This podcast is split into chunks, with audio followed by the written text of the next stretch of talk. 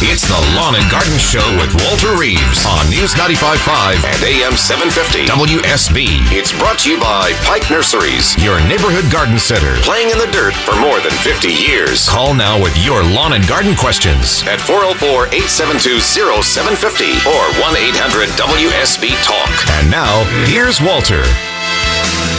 It's 6.08 on a Saturday morning, 52 degrees outside. It's going to be a great Saturday for getting outside, for being with your family, and more importantly, for being in your garden.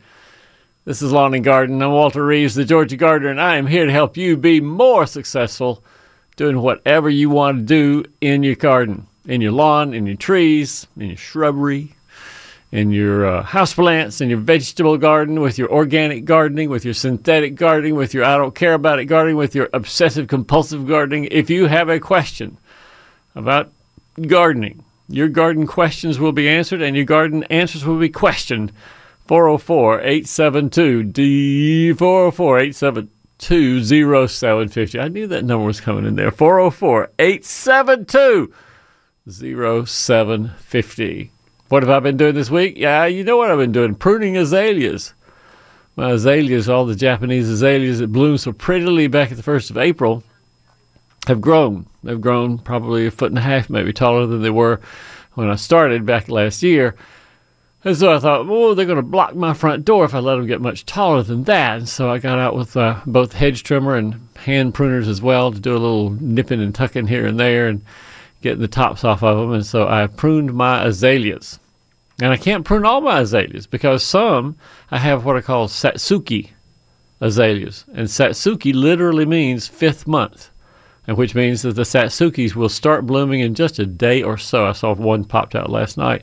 Um, the Satsuki azaleas will pop out and start blooming all during the month of May because that's what they do. Satsuki fifth month azaleas. So if you see some low growing, generally three or four maybe feet tall if they're old, azaleas that are blooming about right now, those are Satsukis, and we'll prune those after they finish blooming. But the Japanese azaleas, for the most part, the ones that are shrubby, that make the mounds and all that kind of stuff, they're the ones that have the tall sprouts on them, and I wanted to get those pruned. I went down the street to see my neighbor's knockout rose. My neighbor's knockout rose is seven feet tall. It may be eight, maybe eight feet tall. I saw another neighbor walking past. I said, "Come here, come here, Kathy. Stand in front of this. Get your dog. Get Layla over here. Let's take a picture of you in front of these knockout roses. They're enormous. There's three of them right in a row. One, two, three, and they are just ablaze with color right now. Amazing color on knockout roses. Tom and and uh, Colleen have just let them grow for I guess since they've been in the house, which has been mm, five, eight, ten years, something like that. They've been there for a while, and that knockout rose has never been pruned, and it's eight feet tall, and it's full of flowers, and it is gorgeous. Right this minute. If you have questions about how to prune a knockout rose, you know the number 404 872 0750 or pruning azaleas, either one, same number, same, same thing. If you have questions about how to prune low lying limbs, which is the other thing I've been doing this week because it rained so much that it made the limbs on my cherry tree and two or three other trees, silver bell and some others by the path and behind the house, that uh, they were in my face all the time. I was walking down the path and I had these limbs banging on the top of my head and my forehead, and I thought, you are going to be gone now. And so I just got my loppers out and went up about two some feet up in the up in the limb structure of the tree. And what I try to do when I prune these limbs I don't leave stubs. What I try to do is to cut just beyond where another limb is going upward. There's a technical name for that that some of the arborists know what that is, but that means that the, the tree will heal my cut pretty quickly and send all its energy into the limb that's going upward rather than downward and swooping down and getting in my face, which I don't like. So we made sure that the uh, the trees were pruned in that way. If you again have questions about pruning, about lawn care, about houseplants, about organic gardening, vegetable gardening, anything you need to know, 404 872 0750. Comes to us first from the wilds of Spalding County, our friend Nicole. Hey, Nicole. Mr. Ray. Miss Nicole, good morning. Good morning. You need to cherish your mother. Still, you still have her every day. I got my mama, and she is, as we all know, 97 years old, has a a good case of the lingerings, and she continues to linger there in uh, in Fayette County. And I went to see her Wednesday, and uh, my brother and I went down and he mowed and I sprayed Roundup on the patches of poison ivy in front of the house and her caregiver's husband I think planted tomatoes around the back of the house and so we got things done. All right, Yeah. because it's Mother's Day tomorrow. Every day we think about them. It is indeed, Mama, for whether mother is here or not here. And you know, one more thing about Mother's Day, I passed on the uh, on the walk to with my brother a rose bush there which had white blooms on it, and I thought to myself, that is the rose that we would pick little flowers off of on Mother's Day to show whether our mother was still with us or passed away. You have the white roses if your mother is alive. You have the red roses if your mother has passed away, and you wore those to church on Sunday morning on Mother's Day. Imagine that. Yeah. They live a long time, isn't it? Yeah, how it has lived for all these many years. But gosh, I was six or seven years old when we first started doing it. Probably before that, but I don't remember it. But I certainly remember going out there with a pair of scissors or something and cutting off those white flowers. My mother would get a safety pin and pin it onto the front of our shirts, our little suits, before we went to church on Sunday on Mother's Day. We were, they were so proud of us, isn't it? People had a lot of pride because of the church, isn't it? Yeah, I guess so. I guess so. Stella Odora, Mr. Reed. What about Stella de Ora? What It- about it? I know it's not the right name. The reason why I call it Stella Odora, I was thinking about this man you interviewed one time, and this man had the job to name flower and plant. I was to myself, good grief, what a, it's not like you have to pick up watermelon all day long or work at McDonald's or someplace. This guy had a perfect job, isn't it? Well, the Stella de Oro daylily would be what? Star, golden star. Star of gold. Stella, star. De Oro would be of gold. And so Star of Gold would be the name of this repeat blooming daylily, the Stella de Oro, which is blooming right now.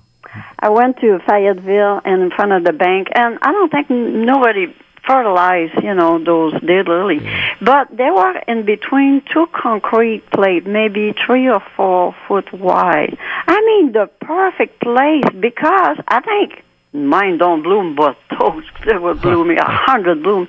I think they like to be uh, uh, really uh, together and uh, without. um uh, good grief, I forgot what I wanted to say. care, without much, uh, you know, Care water. and just a good drainage because between two concrete, it's got to be really uh, drained fast, isn't it? Is I'll- that the secret of them? Probably so, because daylilies have that real fleshy root, and that fleshy root can be attacked by soil boogers that get into them if it's real wet and soggy, and they don't like that. So getting the soil dry out between the rains and waterings is a good thing for daylilies. But I'll tell you two things that I found on Stella de Oro, the repeat blooming daylilies, that I think are really important. One is that they will respond more to fertilizer after the flowering right now if you fertilize them and cut off the seed pods. Two things you should do after they flower fertilize once again and cut off any seed pods that form, and they'll come back again with a hundred more blooms sometime in July. And then you can bring home the seed pod, and because it's big seed inside, and Yeah. plant it next year. Plant it next year. There, uh, probably. I want you to cut the seed pods off when they're still green, but probably if you were to leave one seed pod on one plant and let it mature, and it'll turn sort of a yellowish, greenish color in July, and then by August and September it'll turn brown and real crackly. And that's the point when the seeds inside are mature. But if you open one of those seed pods in August or September, there'll be a hundred little brown, sort of round, papery seeds inside there, and they're the ones you can plant in the early fall and get more Stella de Oro daylilies next year.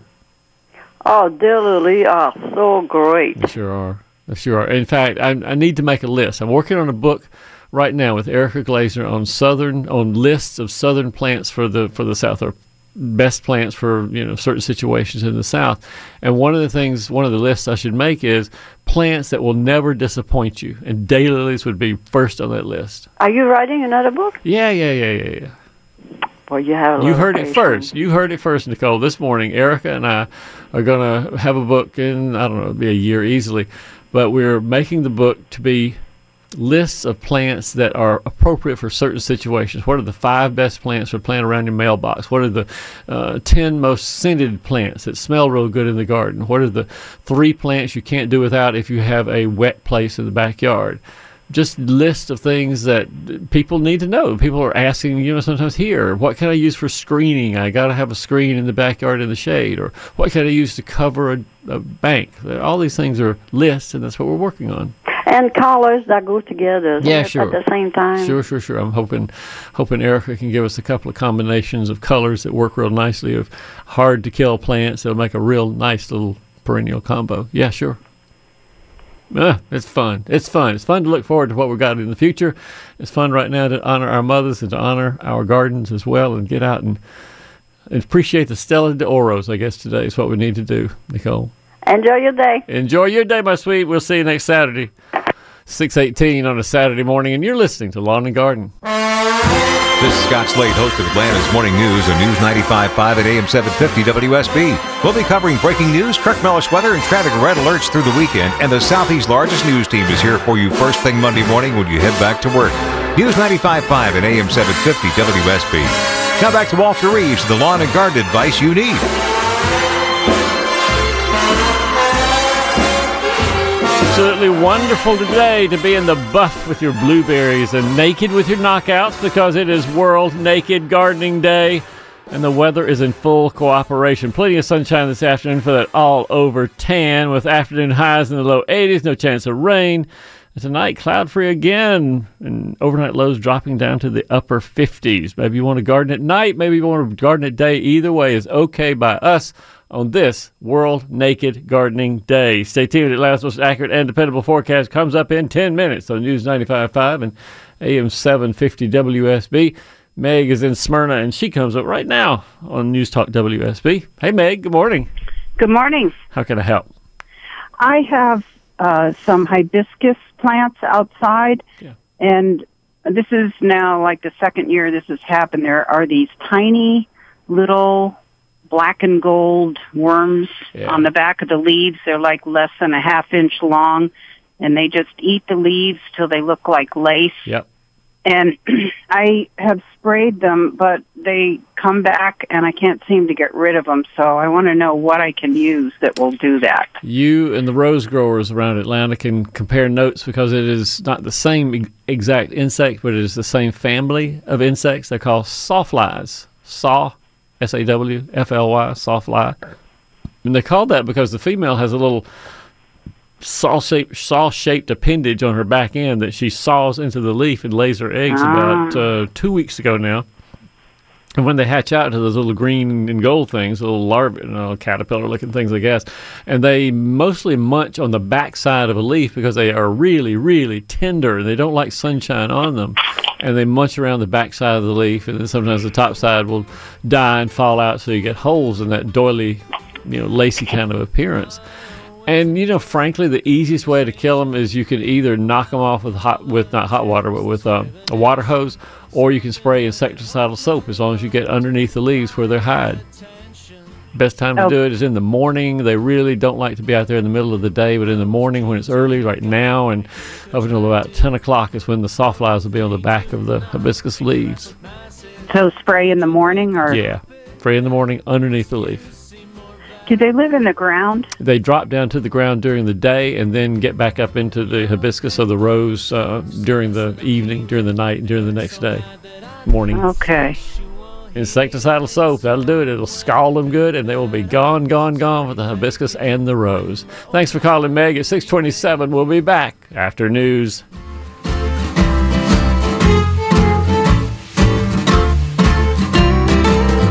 You're struggling to keep my fading interest. How much more wasted time will I invest? So I will start making eye contact with your breast.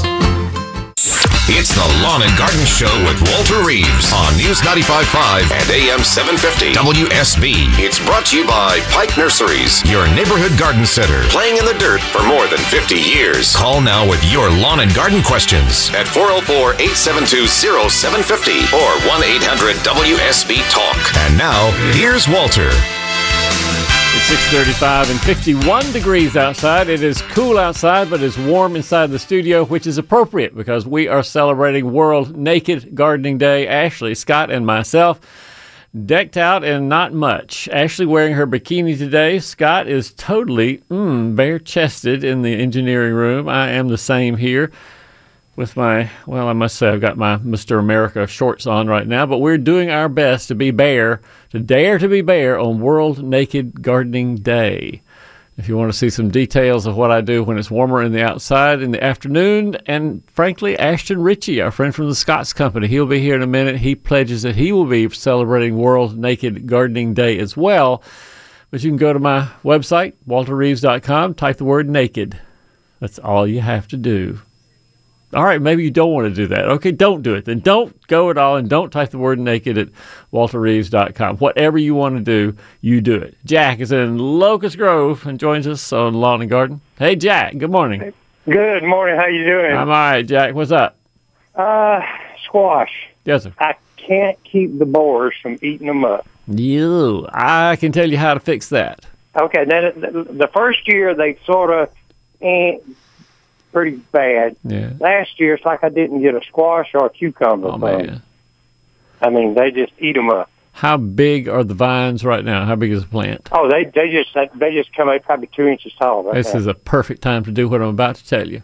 okay. go get some it's called frost cloth or floating row cover um, you can buy it at some of the nurseries and if not go online and just get this very thin spun bonded polyester. I mean quite honestly if hancock fabrics hadn't gone out of business you could get spun bonded polyester from a fabric store because they use it for interlining in suits for sewing but it's very light white stuff like netting almost.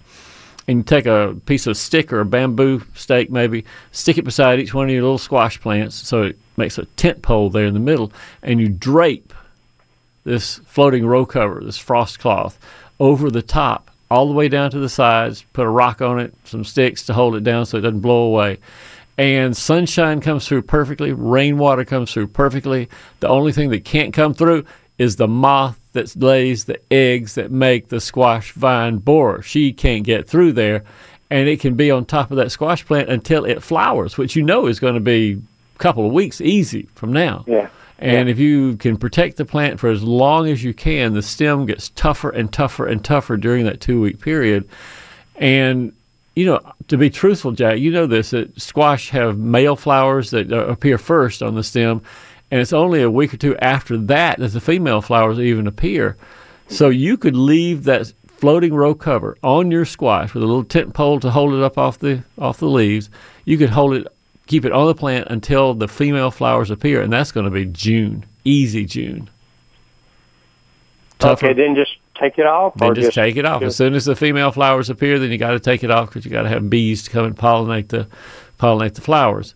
But if you can um, leave that floating row cover on all this time, the squash plants underneath will be perfectly happy with no borers ever getting in there. Okay. All right. Well, I appreciate it. All right, Jack. We'll see you soon, man. All right.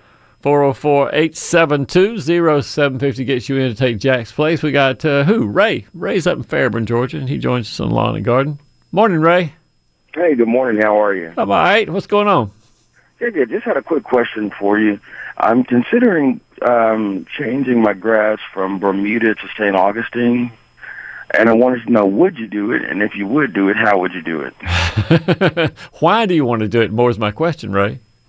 Um, I well, I just bought a new house, and and I love St. Augustine grass. I'm Yeah. just not a big Bermuda fan. Got it. Uh, you know, they come and spray all the chemicals and all that stuff. Uh, just a hardier, thicker grass, and I just want my lawn to look better than my neighbors. One of the things you're going to have to get used to doing is spraying the St. Augustine with something uh, in the summertime for chinch bugs. If you've ever had it in Florida, the chinch bugs are there, the chinch bugs are here. So you will have to put some insecticide on the St. Augustine once a year. probably. Ah, okay. But if you want to change over, you can. Although I got to tell you, Ray, changing over from St. Augustine, from Bermuda into St. Augustine is uh, sort of a tough thing because the Bermuda is really, really tough and wants to um, survive. And so it takes a couple of months anyway to spray Roundup on the Bermuda and then let it rain on it for a while, and then the Bermuda sprouts up again, and then you uh, spray it with Roundup a third, a second time, and that's what it'll take usually to uh, get the Bermuda completely dead. You don't want it in there competing with the St. Augustine all the time. Yeah, yeah. So you're just saying kind of to get rid of this first and then go in. Would you recommend just waiting until uh, the fall or something? No, because you need warm weather for the St. Augustine to be planted from sod or s- sprigs, either one. So you need the warm weather. So you got to do it in the summertime. Gotcha. All right. Thank you. All right, make your choice. Make your choice wisely, Ray. I will do. All right, man. Six forty-one on a Saturday morning. Tim's with us. Tim has something going on with his cedar trees. Hey, Tim. Good morning.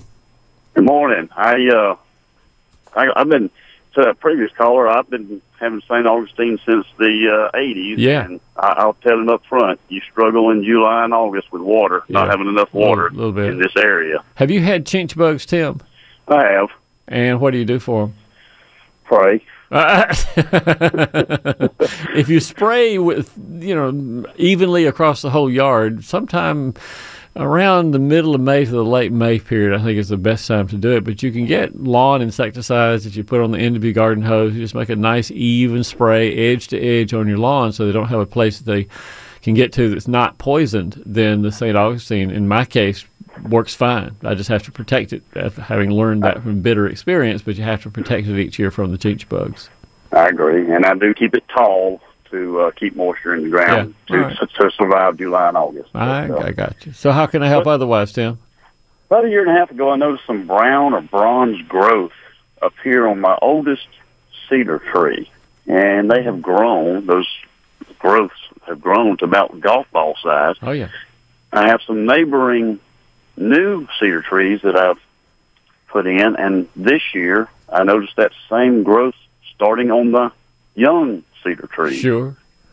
I don't know what to do about it. Have you ever been out there after a rain, after it's been raining for two or three days to see what those growths turn into? Uh, they look hairy almost. Yeah, they look gooey. They look like uh, the ones that I'm thinking of, which I believe is what you have, are the galls from a disease called cedar apple rust. And those galls on your cedar trees, if it's been wet for two or three days and warm, they'll sprout these big, long, orange, hairy arms that come out from it. It looks like something from an alien that came and touched your tree because they're just weird looking, just weird looking, gooey. Mm. that is it. Yeah, yeah, yeah, yeah. And so not only is it affecting somewhat, it really doesn't affect the cedar trees all that much, but the name might imply what else goes on. It's a cedar apple rust. And so it goes to apple trees for part of its lifetime and makes these little yellow dots on the leaves of apples that are nearby and causes all those leaves to fall off your apple tree. That's the one that suffers from cedar apple rust is the apple tree. And that has occurred. Yeah. Well, now you know. That is what it is. It's cedar, apple, rust, and the best thing you can do at this point is to remove all those growths that you see on the cedar trees. Just clip them out, throw them away. Uh-huh. And if you want to spray fungicide on the apple tree to protect them from growths from the cedar galls that are out in the woods around the house there, you could do that to protect the leaves from falling off. So how about the growth on the cedar tree? Because I'd like to save my cedar tree. Yeah, yeah, yeah. Just cut cut those off. Just clip them off with the clippers. You know, it won't affect much because they're usually out on the tips of the branches, and so you just clip it off with no damage to the cedar at all. Okay. All right. Sounds good. Just because you're my friend, Tim, I'll give you two more facts, which I think are really interesting. One of which is many, many rust diseases have two hosts on them. And there's another one very similar to what you're describing called cedar quince rust, which gets on quince trees. There's a cedar hackberry rust that gets on hackberries, you guessed that one. Cedar serviceberry rust that gets on serviceberry trees. And all of them have that dual host um, lifespan, I guess, on them. And if you have any pine trees, Tim, look at your pine trees, and you'll notice on some of them on the trunk there'll be this big, swollen, gnarly, cankery looking thing on the trunk of the pine tree, and that is called fusiform rust. And it has an alternate host on an oak tree. And so you have this rust spore that goes back and forth between the pine tree and the oak tree. And this is about the time of year when the orange, dusty spores emerge from the pine cankers, for lack of a better word, and go and infect the oak trees nearby. They don't cause a lot of damage to either one to the oak tree, but that canker that's on the pine will weaken the trunk. And so, if you have a big wind like we had in the last you know, four or five days, then the t- pine trees that have the pine rust on them are likely to snap off where that wound is. So I need everybody, once the sun comes up today, to go out look at your pine trees. If you see this gnarly, cankery looking growth on the trunk of a pine tree, consider calling an arborist to have him come look out, look at it, and see if there's any danger from that pine tree falling down. Because the seat from the uh, fusiform rust on pines can be a real structural bad thing for a pine tree. Hmm. Gotcha. I taught you more than you ever wanted to know this morning, Tim. You got me thinking. Thank, thanks for calling, Tim. We'll see you, man. Thank you. 404 872 0750 is my number, and we got time for Mike to get in here. Mike's down in Thomaston and joins us on Lawn and Garden. All hey, right. Michael, right. good morning. All right. Good morning, Walter. What you got? Uh, I always listen to you on the way to work on Saturday mornings. And uh, but anyway, my wife has got uh, uh, some hydrangeas, Yeah. and uh, we had them at this place we we owned before um, before we moved to Thomas. But anyway, she wants to change colors. All right. Uh, and she wants to know. Somebody told her you could add something to the soil to make them change from blue or red or white or whatever. Yeah, yeah, yeah, yeah. This is easy, Mike. Where did you go to high school, Mike? I went in Jonesboro. In uh, Jonesboro High School? Yep. Well, the science teacher at Jonesboro High School in the 11th grade taught you what you need to know about your wife's hydrangeas. I promise she did. She tried to anyway. I don't know if you took. I don't know if you, I don't know if you learned anything, Mike, but she tried to teach you this. And what they talked about was the pH of the soil, the acidity of the soil. And the way that you make hydrangeas change color is to make the soil more acidic. If you want it to be blue, in other words, if you want it to be pink, then you make the soil more alkaline, and you do that by adding lime. So, which color does she want right now? I'll tell you what to do. She's wanting like a bluish color. And are they pink now, or what are they now? Uh, they're white. Then, assuming that these are the big leaf hydrangeas, that's the particular kind of hydrangea that you can monkey around with the flower color. Assuming it's a big leaf hydrangea, and assuming that it's sensitive to the presence of aluminum in the soil, and some are, and well, we'll just have to try and see. But if you want it to be blue, get some aluminum sulfate. Go to a garden center, nursery, and say, I need some aluminum sulfate. And they sell it in a little paper bag.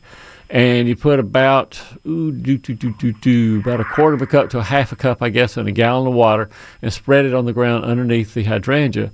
And it'll change it from a whitish pink to a blue blue color. It'll take a year or so for that to happen. Maybe do it a second time in the fall, and I think it'll be as blue as it can be next year. So aluminum sulfate, or if you if you've got sulfur, if they've got yellow powdered sulfur there at the garden center, you can say, "Give me some sulfur," and it'll have directions on the bag for the sulfur. It's not a lot of that, about a less than a quarter of a cup mixed in a gallon of water, and spread that on the root, roots underneath the plant. That'll work. But either way, changing the pH, make it acid, makes it blue, alkaline, makes it pink. It's 649, and you're listening to Lawn and Garden. This is Scott Slade, host of Atlanta's Morning News on News 95.5 at AM 750 WSB. We'll be covering breaking news, Kirk Mellish weather, and traffic red alerts through the weekend. And the Southeast's largest news team is here for you first thing Monday morning when you head back to work.